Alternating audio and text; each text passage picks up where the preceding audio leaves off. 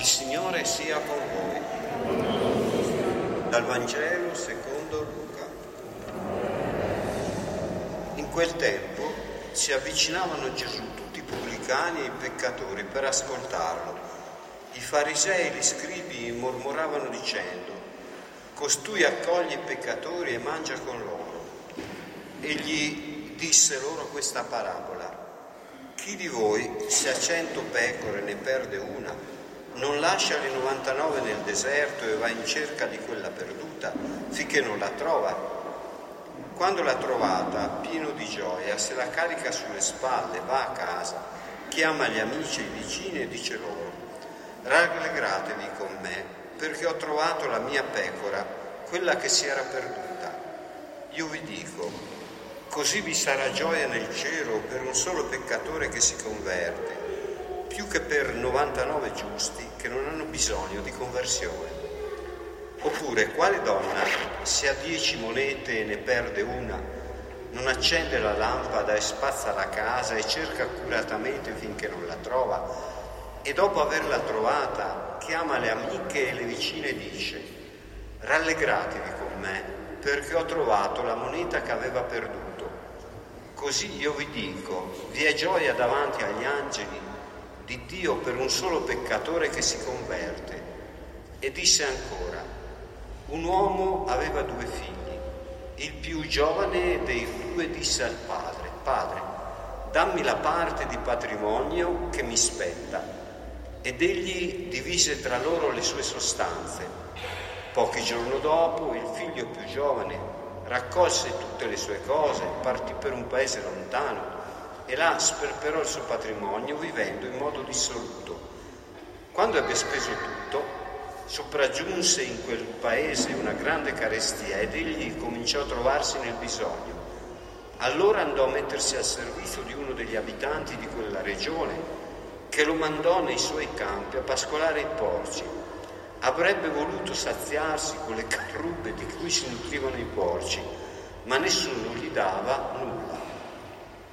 Allora ritornò in se stesso e disse, quanti salariati di mio padre hanno pane in abbondanza io qui muoio di fame? Mi alzerò, andrò da mio padre e gli dirò, padre, ho peccato verso il cielo e contro di te. Non sono più degno di essere chiamato tuo figlio, trattami come uno dei tuoi salariati. Si alzò e tornò da suo padre quando era ancora lontano, suo padre lo vide, ebbe compassione, gli corse incontro, gli si gettò al collo e lo baciò. Il figlio gli disse, Padre, ho peccato verso il cielo davanti a te, non sono più degno di essere chiamato tuo figlio.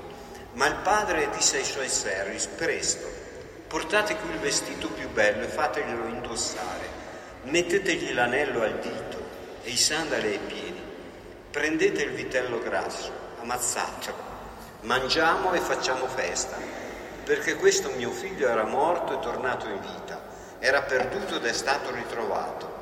E cominciarono a far festa. Il figlio maggiore si trovava nei campi. Al ritorno, quando fu vicino a casa, udì la musica e le danze. Chiamò uno dei servi e gli domandò che cosa fosse tutto questo. Quello gli rispose, tuo fratello qui e tuo padre ha fatto ammazzare il vitello grasso perché lo avrei avuto sano e salvo. Egli si indignò e non voleva entrare. Suo padre allora uscì a supplicarlo, ma egli rispose a suo padre, ecco, io ti servo da tanti anni e non ho mai disobbedito a un tuo comando e tu non mi hai dato un capretto per far festa con i miei amici. Ma ora che è tornato questo tuo figlio, il quale ha divorato tutte le sue sostanze con le prostitute, per lui hai ammazzato il vitello grasso. Gli rispose il padre, figlio, tu sei sempre con me e tutto ciò che è mio è tuo, ma bisognava far festa e rallegrarsi perché questo tuo fratello era morto ed è tornato in vita. Era perduto ed è stato ritrovato. Parola del Signore. Fratello maggiore ha assolutamente ragione nell'essere così, così risentito verso un padre che non ha fatto dei gesti speciali quando lui è abitato col padre ha osservato quello che doveva fare. E così è assolutamente sconsiderato il pastore che lascia 99 pecore da sole senza protezione e se ne va a cercare l'una che si è perduta, che si è perduta.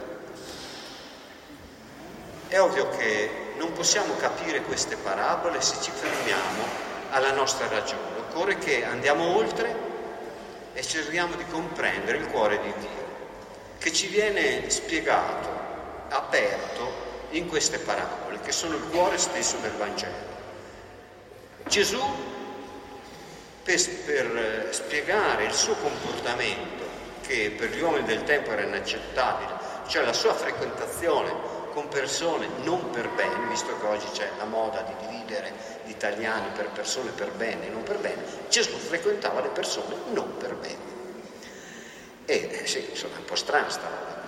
E, tant'è vero che giustamente gli scrive i farisei ma scusa bene, ma perché tu frequenti delle persone non per bene? Addirittura mangi con loro, che a quell'epoca mangiare significava una condivisione comunionale, esattamente come per noi l'Eucarestia ha un valore simbolico molto alto. Eh, Battista, se vi ricordate, predicava la conversione, ma aspettava i peccatori.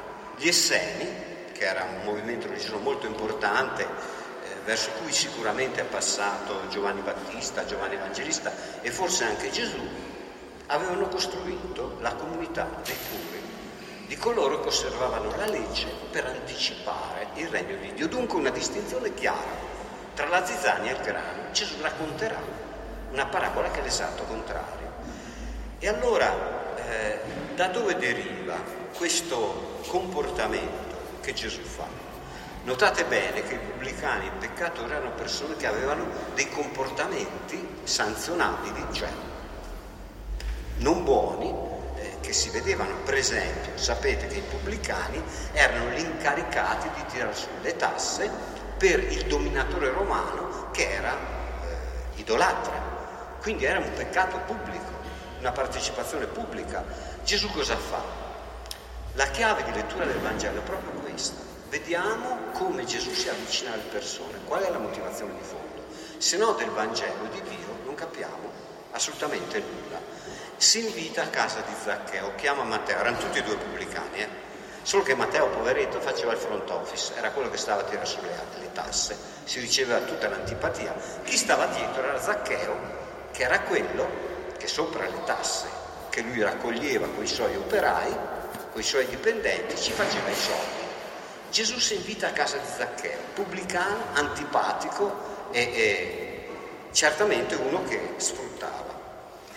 E noi diremmo, allora, ma perché Gesù fa questo? Noi che siamo moderni, siamo un po' abituati a una società tollerante e indifferente, dove i comportamenti morali, soprattutto quelli che sono nella sfera privata, non hanno rilevanza. E diciamo sì, beh, Gesù faceva così perché non era un bigotto, era una persona dalla mentalità aperta. Questa è la chiave di lettura più, in assoluto più pericolosa, perché vuol dire che noi siamo distanti dal cuore del Signore. Gesù non minimizza mai il male, anzi lo sente su di sé molto di più di quello che la persona interessata lo sente. E quindi il suo atteggiamento non è certamente quello di non avvertire il male o di non eh, sentirlo o di minimizzarlo come alle volte succede a noi. Anzi, sente lo sconvolgimento che la confusione interiore, la povertà spirituale, le sofferenze che stanno dietro a vite sbagliate ci sono e in alcuni casi possono essere anche presunzione, arroganza, superficialità, addirittura assenza del senso di colpa. Per esempio, io l'ho visto ospitando in comunità alcune di queste persone, chi fa parte della malavita è anche ammazzato, non ha alcun senso di colpa. E il carcere cosa fa? Rinforza l'orgoglio, no? gli metto la medaglia, io sono stato in carcere. Sapete che in carcere la gerarchia che c'è interna, che vale molto di più della gerarchia esterna, chi ha ammazzato ha più diritti di chi non l'ha fatto. Quindi capite che entrare nel cuore delle persone, ristrutturarle, fargli andare in contatto con la loro umanità, con la umanità che è stata disabilitata o addirittura repressa, è un grosso problema. Gli esempi sarebbero molti ma non li sto a raccontare. Chi nasce a Scandinavia, potrei raccontarvi degli esempi, probabilmente da una famiglia povera con dei problemi, è più facile che venga irretito nella, nella camorra. Ecco, l'atteggiamento di Gesù qual è? È quello di uno che compatisce, cioè avverte dentro di sé ciò che sta oltre il comportamento, le motivazioni, le situazioni personali, sociali che hanno condotto una persona a sbagliare vita. Le sente su di sé e soffre, ma non si arrende. Cerca di buttare l'amo, cerca di creare una situazione perché la coscienza della persona si risvegli. Facevo l'esempio prima dell'omicidio, in una comunità dove ci sono delle reazioni molto calde, comincia a nascere il senso di colpa, le persone non dormono più, ti chiedono di parlare, si confrontano e cambiano vita. Allora io mi chiedo, in una società come quella del tempo, con la mentalità del tempo, spiegatemi come Gesù ha avuto questa intuizione di andare oltre il comportamento e di porsi in un atteggiamento di fronte alla persona da poter risvegliarla. Vi ricordate quando Gesù lascia che la prostituta faccia con lui quei gesti amanti che faceva con i clienti, baciare i piedi, eccetera, eccetera. Chi gliel'ha suggerito di stare lì e di intuire che quella donna lo amava? Lo amava in senso profondo.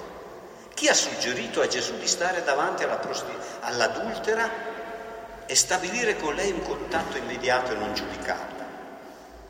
Io dico sempre ai ragazzi, ma non state a tormentarmi con questa questione di Gesù è figlio di Dio.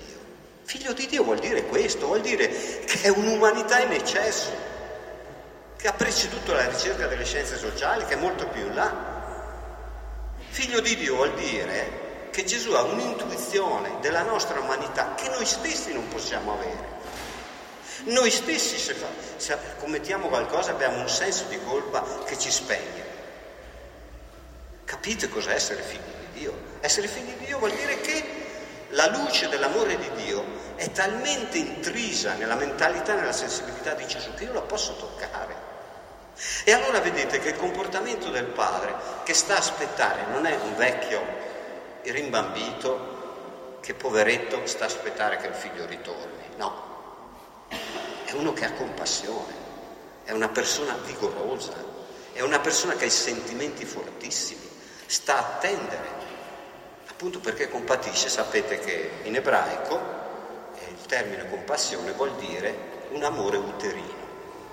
Vuol dire che, e questo è assolutamente il verbo più bello per definire Dio, Dio sente ciascuno di noi sempre come una madre sente il proprio figlio nel seno. Io non ho fatto l'esperienza della maternità, qui di madri ce ne sono tante, e possono insegnarmi che cosa vuol dire sentire il proprio figlio nel seno. La misericordia è questa cosa qui.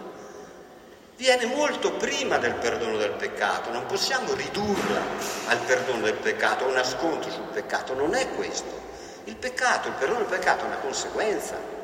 La misericordia è la compassione, è il fatto che Dio ci sente come suoi figli e non si arrende se noi ci perdiamo, sta male se ci perdiamo, fa di tutto perché noi ci ritroviamo. E Gesù lo dice, io sono venuto perché nessuno vada perduto. Allora capite che lasciare le 99 nell'ovile non è essere striteriato, è seguire il suo cuore. Certo che le 99 hanno le loro potenzialità per gestirsi, perché l'hanno conosciuto. E allora questo comportamento stranissimo che il, il padre ha, che è contrario a tutto quello che umanamente succede. Normalmente, quando noi abbiamo peccato, sbagliato, ne prendiamo consapevolezza cosa facciamo. Lo ammettiamo, ci pentiamo, cerchiamo di rimediare, di pagare un prezzo. Questo è il sistema. Qui è tutto il contrario. Il padre cosa fa? Vede il figlio, gli corre incontro, lo abbraccia e lo bacia. Sembra che non ci sia nessuna forma di risentimento nessun ricordo del torto subito. E il figlio cosa fa? Fa un pentimento molto umano, povero, Padre, ho peccato contro il cielo e verso di te, non sono più degno di essere chiamato tuo figlio. Le motivazioni che da prima sembra, insomma, stavo meglio a casa di mio padre. Ma il cuore del pentimento è questo. Ho peccato contro te, non sono più degno di essere chiamato tuo figlio. Capite? Un senso di colpa sbagliato che lo porta a dire tirami via dall'elenco, io non posso più far parte del tuo cuore. E il padre risponde in maniera perfettamente sintonizzata con quello che lui è. No, tu sei mio figlio, te lo dico e lo faccio attraverso un gesto, cioè ti metto il vestito del figlio, l'anello del figlio e faccio festa con te, cioè esprimo la mia comunione con te. Questo è il Dio cristiano, eh? non c'è nessun monoteismo che abbia questa intuizione. Dio è padre perché compatisce e non può mai dismettere la funzione di padre perché sarebbe per lui negare se stesso. E attraverso questo amore sconfinato e gratuito ottiene i cambiamenti. Questo ve l'assicuro. Se voi accogliete le persone senza pregiudizio, facendogli sentire un interesse, le andate a toccare nel profondo e scatta, scatta sempre il desiderio di cambiare. Eh, questo Gesù ce l'aveva di suo, questa è la scintilla divina. E infatti fa festa. Il figlio maggiore, dov'è che sbaglia? Sbaglia per il fatto che non è in sintonia col desiderio del padre che il figlio maggiore, che il figlio minore ritorni e con la gioia che il figlio sia ritornato ha un po' di invidia e così via. E il padre è disarmato perché dice ma come? Sei sempre stato con me, abbiamo condiviso tutto, sogni, progetti. Questo non ti basta. Ma allora vuol dire che sei stato con me solo per il senso del dovere, non perché mi ami. Perché se tu mi amassi, tu desidereresti con me che tuo fratello si ritrovi e faresti festa con me. Ecco, questo è la sintesi di tutto il cristianesimo. E penso che noi come comunità cristiana siamo chiamati a fare questo, costruire una realtà, costruire dei sentieri perché ciascuno di noi quando si perde si possa ritrovare e perché altri che si perdono si possano ritrovare. Non una chiesa fatta di puri, di gente per bene, gli Esseni avevano questa proposta, erano più seri però di quelli che oggi parlano di persone per bene, loro si impegnavano davvero, ma una comunità capace di accogliere con degli atteggiamenti che mettano davvero in crisi le persone che hanno una vita sbagliata e si possono ritrovare.